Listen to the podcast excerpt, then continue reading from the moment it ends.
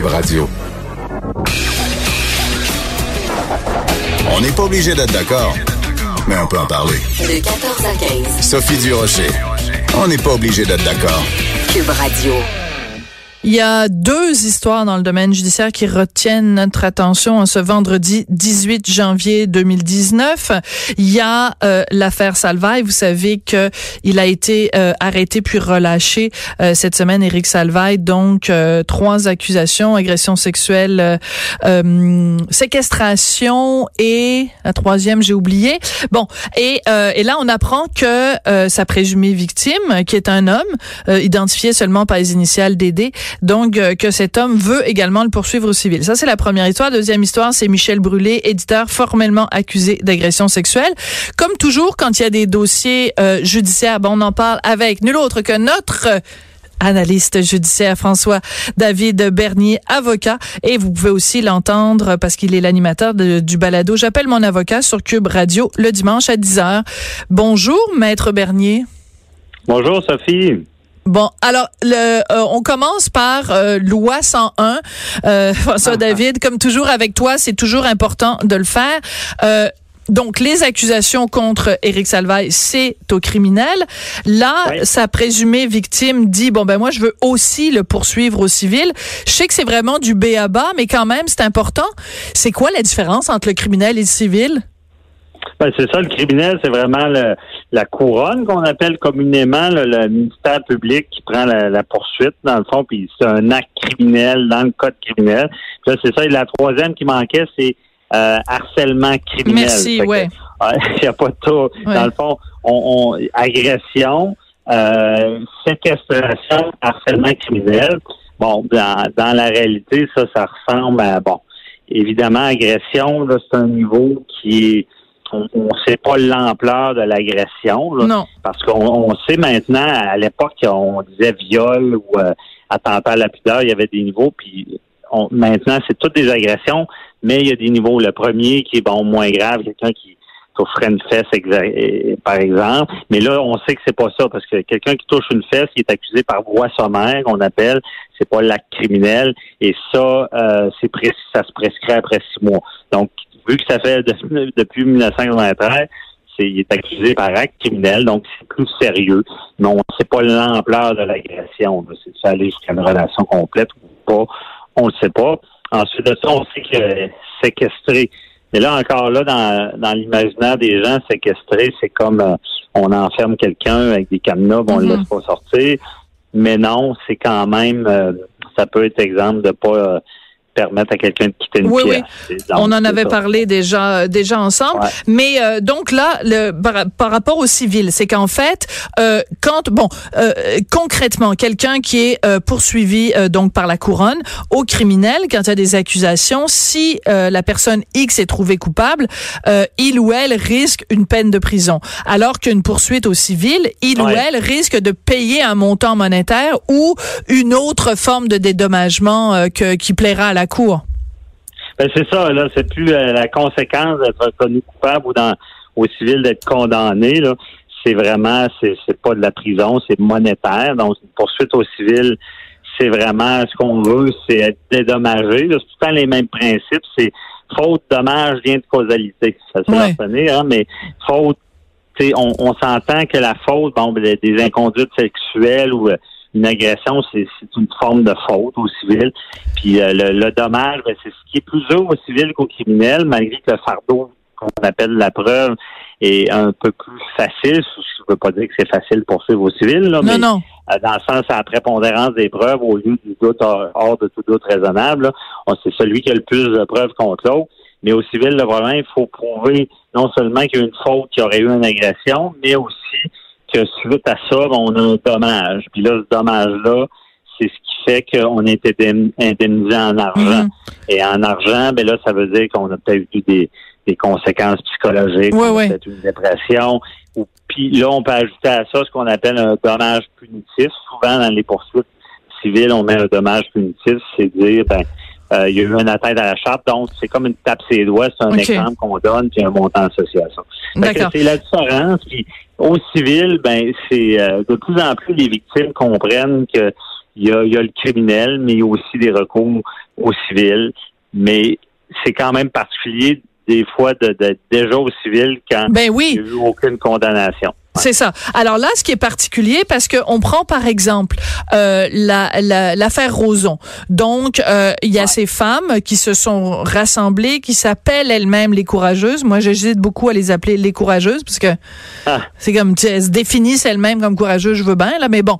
Alors, euh, donc elles se définissent comme étant les courageuses. Elles ont entamé des euh, un processus au, au civil et euh, il y a une femme dans dans un cas, il y a eu des accusations au criminel, mais c'est un cas d'une femme qui ne faisait pas partie du regroupement au civil.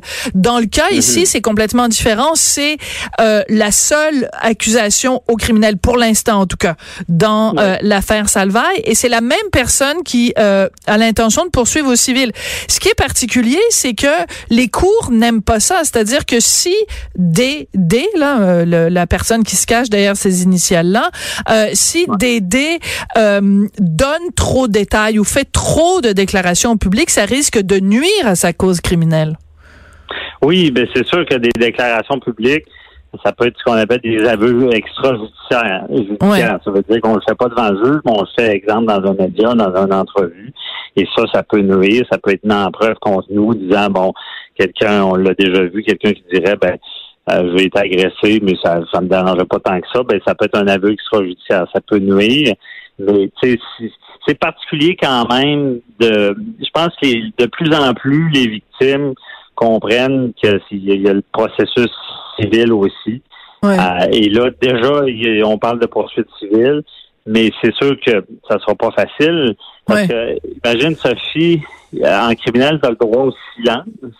Oui, Donc, mais oui, tu peux ne pas, euh, ne pas parler. absolument. Là, il y a une poursuite civile, puis dans les poursuites civiles, on interroge ceux Oui, oui. pour se faire une preuve. Mais là, c'est sûr que l'avocat de Salvaire va dire, ben écoutez, euh, je suis pour mon client poursuivi aussi au criminel, donc je veux pas qu'ils soient interrogés. tu sais, Sinon, on fait indirectement. Ah, ben oui. Directement. Fait que tu sais, c'est Ah. tout complexe. Ah, j'avais pas pensé à ça. J'avais Oui, pas oui, pensé à ça. que- C'est ça, c'est que en fait, oui. Alors pour récapituler, ouais, ouais, je vois tout à fait ce que tu veux dire. Donc, mettons qu'on met le criminel à gauche puis on met le civil à droite. Au criminel, un, un, un accusé a le droit au silence. Euh, on le voit par exemple dans le cas de. Gomeshi, euh, euh, Marie Venen, donc elle- elle l'a pas fait témoigner. Donc il a dit Non. moi je je veux pas. Alors qu'au civil, tu peux te faire évidemment, il y a un, interrogatoire, un contre-interrogatoire. Mais ça dépend lequel va arriver en premier? Ben, c'est ça. Ben, comme je dis, au civil, c'est des interrogatoires, même pas devant le tribunal. Oui, il y a ce genre d'interrogatoire-là, mais tu peux interroger avant Oui, oui, avant que ça aille en cours. ta Ouais. requête, ta demande en justice. Fait que c'est sûr que c'est ça qui est particulier, c'est que les Ouais, gens, ouais, ouais. maintenant, savent trop bien que le civil et le criminel, mais on se cachera pas. Ce qui est plus facile, c'est que le criminel fasse son, son chemin, qu'il y ait une condamnation, un acquittement. Puis par la suite, ce qu'on voit, c'est que des fois, il y a des poursuites civiles. C'est sûr que si quelqu'un a été condamné au criminel et que tu le poursuis au civil pour la même chose, ben tu vas mettre en preuve qu'il a déjà été condamné euh, Ouais. criminel. Ça va faciliter la chose. Ça évite les conflits justement dont je parle d'aller à l'encontre du droit au silence. Tu peux pas Ouais. faire indirectement ce que tu peux pas faire directement. Ça veut dire si quelqu'un a le droit au silence, puis tout d'un coup tu réussis à l'interroger vers la banque, ben, ça peut être problématique. Ouais. Non, c'est un très, très bon point. comme. Très, très, très intéressant. Écoute, autre chose. Parlons sous. Euh, quand tu poursuis au criminel, ben, c'est pas toi qui poursuis, là, c'est la couronne euh, qui poursuit. Ouais.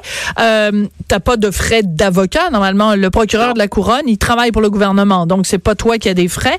Si ça. tu poursuis au civil, évidemment, euh, ça encourt des frais. Et donc, c'est ce qui explique que Monsieur D.D a euh, lancé une campagne de, de financement. Enfin, il dit qu'il a besoin de 5 000 dollars pour ouvrir le dossier et faire les premières euh, démarches. Coudonc, vous coûtez donc bien cher, vous, les avocats.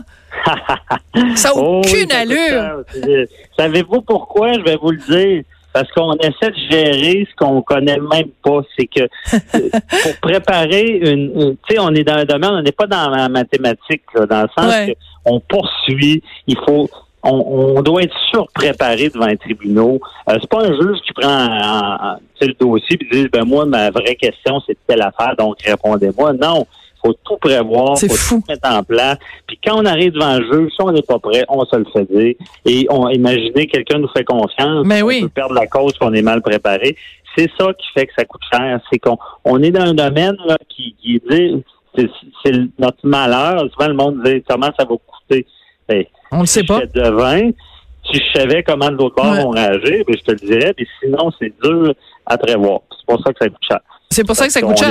Mais je trouve ça quand même intéressant que, que cette personne d'aider fasse appel donc avec euh, à ce- cette forme de, de financement public. Donc les gens peuvent euh, lui donner des, des sous.